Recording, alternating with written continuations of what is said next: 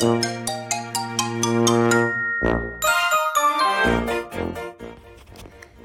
んにちは。横浜で15年以上犬の保育園の先生を行うな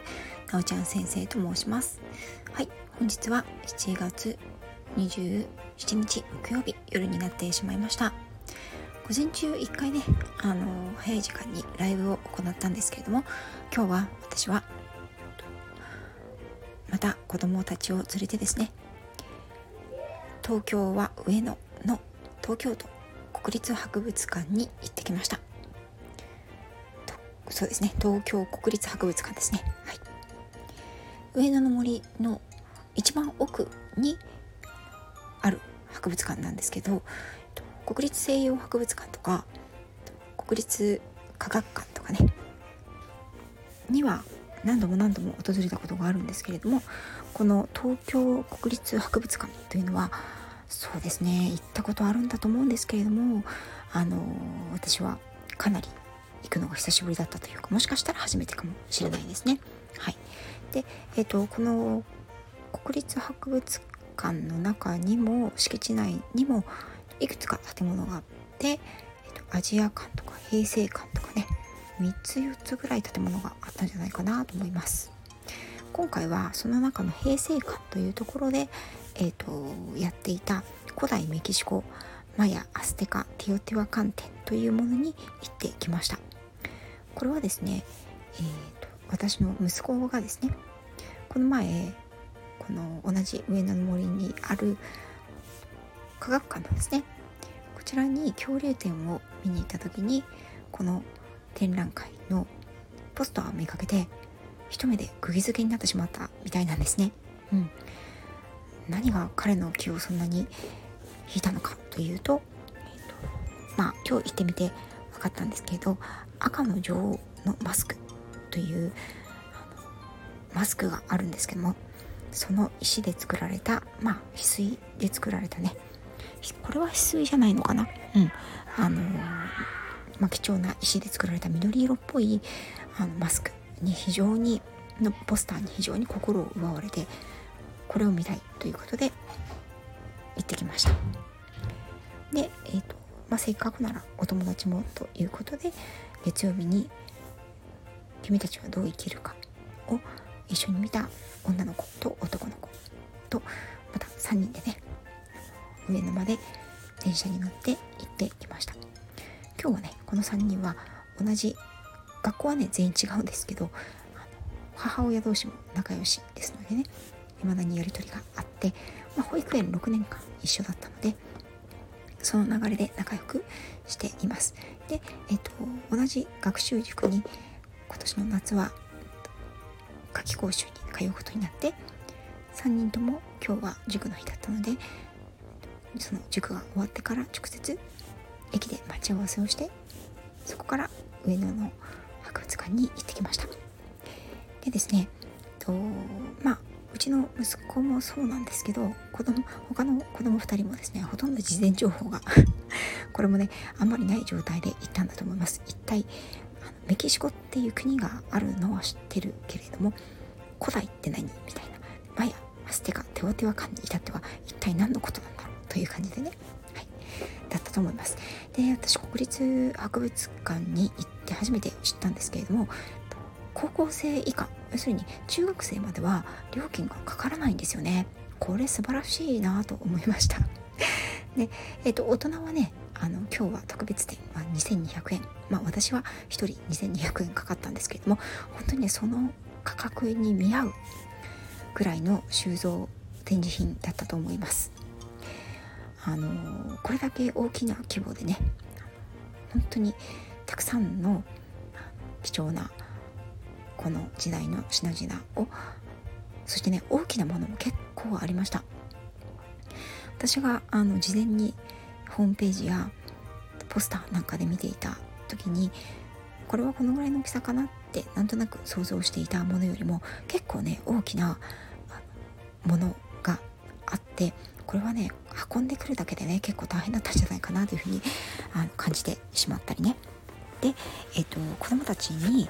まあ、私のできる限りの範囲でなんですけれどもこの時代の、えーと古、代メキシコの文明について少し説明をしながら歩いていました。あの館内にはね結構たくさん人もいて、まあ、大きくなければおしゃべりもしていいですよっていうのとあとはねこれもすごいなと思ったんですけれども、えーと、展示品は全て、撮影可能。ただ、えーと、フラッシュはたかないようにか拙者はしないようにという感じだったんですけれども全部あのこう写真を撮って SNS のへの投稿もしていいですよということではい、これはあの絵画とかでね傷んでしまうのでダメですっていうふうに言われるかもしれないんですけれどもあの今回の展示品に関してはいいですよというところの方が多かったです。そして子供用にはですねあの別にパンフレットというか案内がありましてちょっとねカラフルで可愛い感じの案内品とかがあったので事前にそれをダウンロードしてコピーをして子どもたち用に配ったんですけどあのこれもし行くお子さん連れてね行かれる方は一つ要注意なんですけど私は事前にカラーコピーしてね子供たちに配ったんですけどあの入り口であの子供はね無料にもかかわらず結構ねちゃんとした大きなパンフレットをもらえます。同じものをもらえるのでわざわざダウンロードして印刷していかなくても大丈夫です。はい。子供たちに説明をするにあたってこのパンフレットにね古代メキシコを読み解く4つのキーワード。1番トウモロコシ。2番天体と暦3番球技。これはえっと玉の技術とかね球技ですね。で4番人身釘これは、うんと、要するに生贄のことですね。はい。それらを中心に話をしていきました。展示品もねそれに合わせてこう展示がされていったりしていました。一番難しかったのは天体と暦ですね。マヤ歴や、うんとそういったことを説明をするっていうのが私自身がね暦についていまいちよく分かってないというのがよく分かりました。はい。まああの暦っていうのね小学校4年生に説明するのは非常に難しいなと思ったんですけど、まあ、えっ、ー、とカレンダーをね今日本では365日1年は365日で春夏秋冬のカレンダーを使ってるけどこの時代の人たちは違うカレンダーを使っていたんだよ。それに合わせてといろんな儀式をやったり例えば衣替えをする時期とか畑への農作物を種をまく時期とか収穫する時期とかそういったことを決めていたんだよ。っていうようなことを話をしたんですけどなんかいまいちでしたね。はい。難しかったです。で子どもたちが一番興味を持ったと同時にあの何て言うんですかね。衝撃を受けたのがやはり4番の生贄の文化。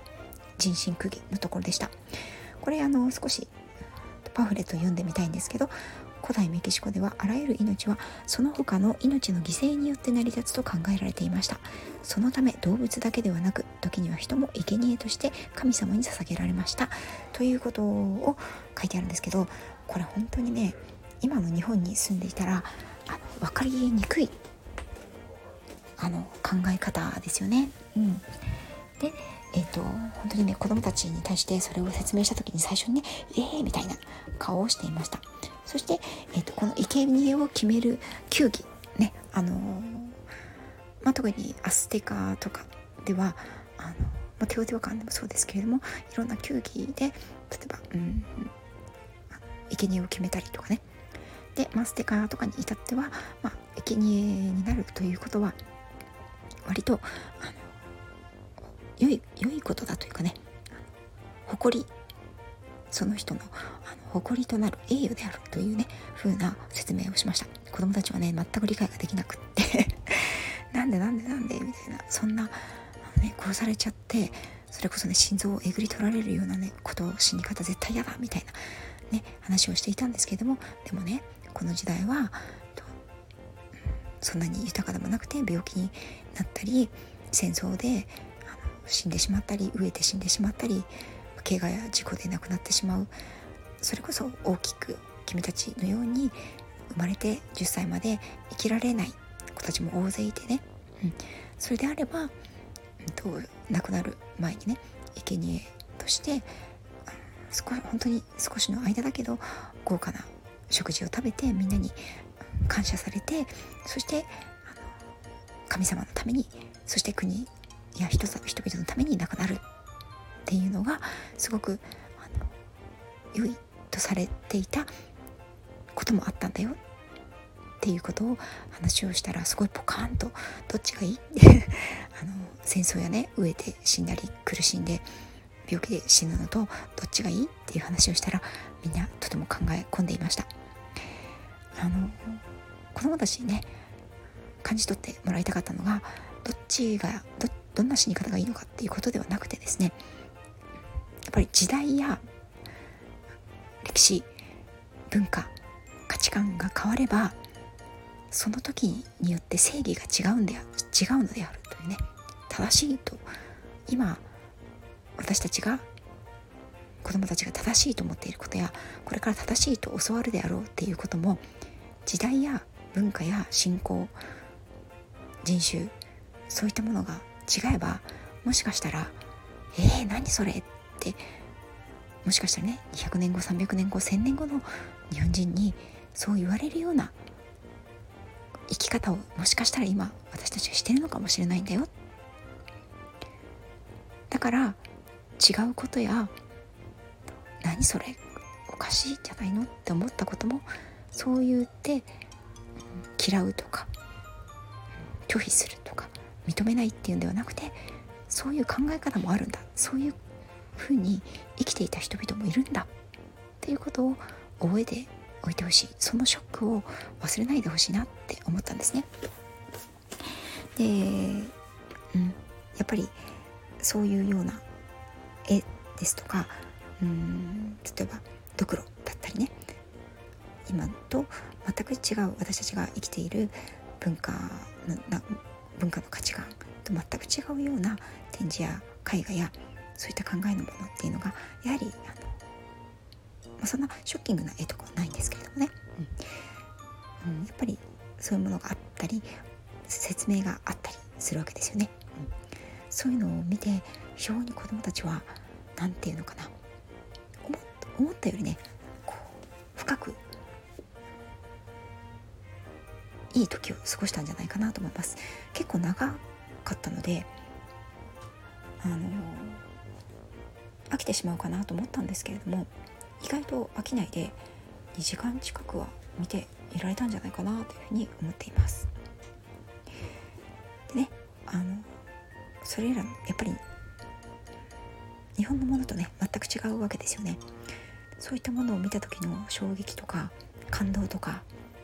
いい悪いは別にしてインパクトっていうものは私は、うん、初めて古代メキシコの文明に触れたのはメキシコにテオティワカン遺跡ですね。にいた時でした。そしてメキシコシティ今は地下に眠っているテノチストラン古の都ですねの上に建てられたメキシコシティにあるメキシコ人類博物館でしたね、うん、そこからの出展のものもたくさんありました。それは、私がその時にどんなことを感じたのかメキシコ人類史博物館でいろんな収蔵物を全く我々と違う文化のマヤアステカテオテワカンなどの文明を見て何を感じたのかっていうのは世界一周の船旅の、えーとメキシコ編でそれをお話ししているのでよかったらそちらも概要欄に貼っておきますので聞いていただけたらと思います。えーと、こちらね会期は結構長くて9月3日までやってますのでもしねご興味ありましたら是非ご家族お子さんとこの夏休み見られてみてはいかがでしょうか。それでは最後にですね子どもたちと、えっと、見終わった後ちょっとお話をしたのでその分の録音をつけておきたいと思いますそれでは最後まで聞いていただきありがとうございましたどうだった？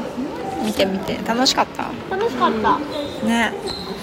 面白かったね。意味わかんなかったけど。意味わかんなかった？そっか。何が一番なんだろう？何か印象に残ったやつある？うん。僕にない。ないの？私はねやっぱりあの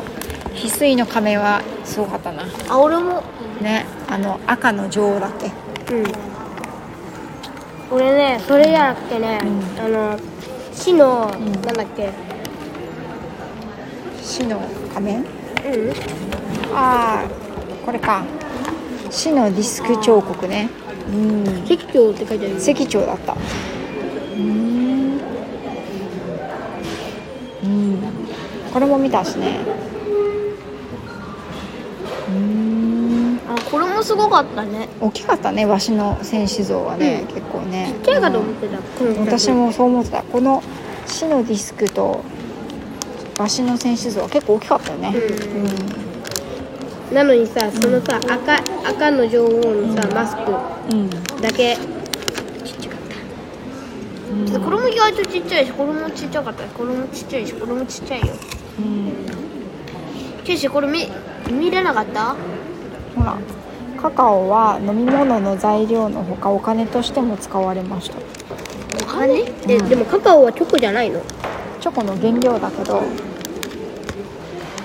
古代のメキシコの人たちはそのまますりつぶして飲んでたんじゃない？だからカカオだけだとそんなに甘くないからチョコレートはお砂糖を入れないと甘くない、うん、ね日本とさ全然違うでしょ、うん。でこの1521年でにスペイン人がアステカ王国を滅ぼして一応終わるっていう日本はその頃もうすぐ江戸時代。うん。テオティワカンの時代は弥生時代。だからマヤ文明はすごい長かったんだね。思い出し笑い。弥生縄文時代から江戸時代までずっとだもんねえー何を思い出して笑った。の、すごい。1000いや思い年以上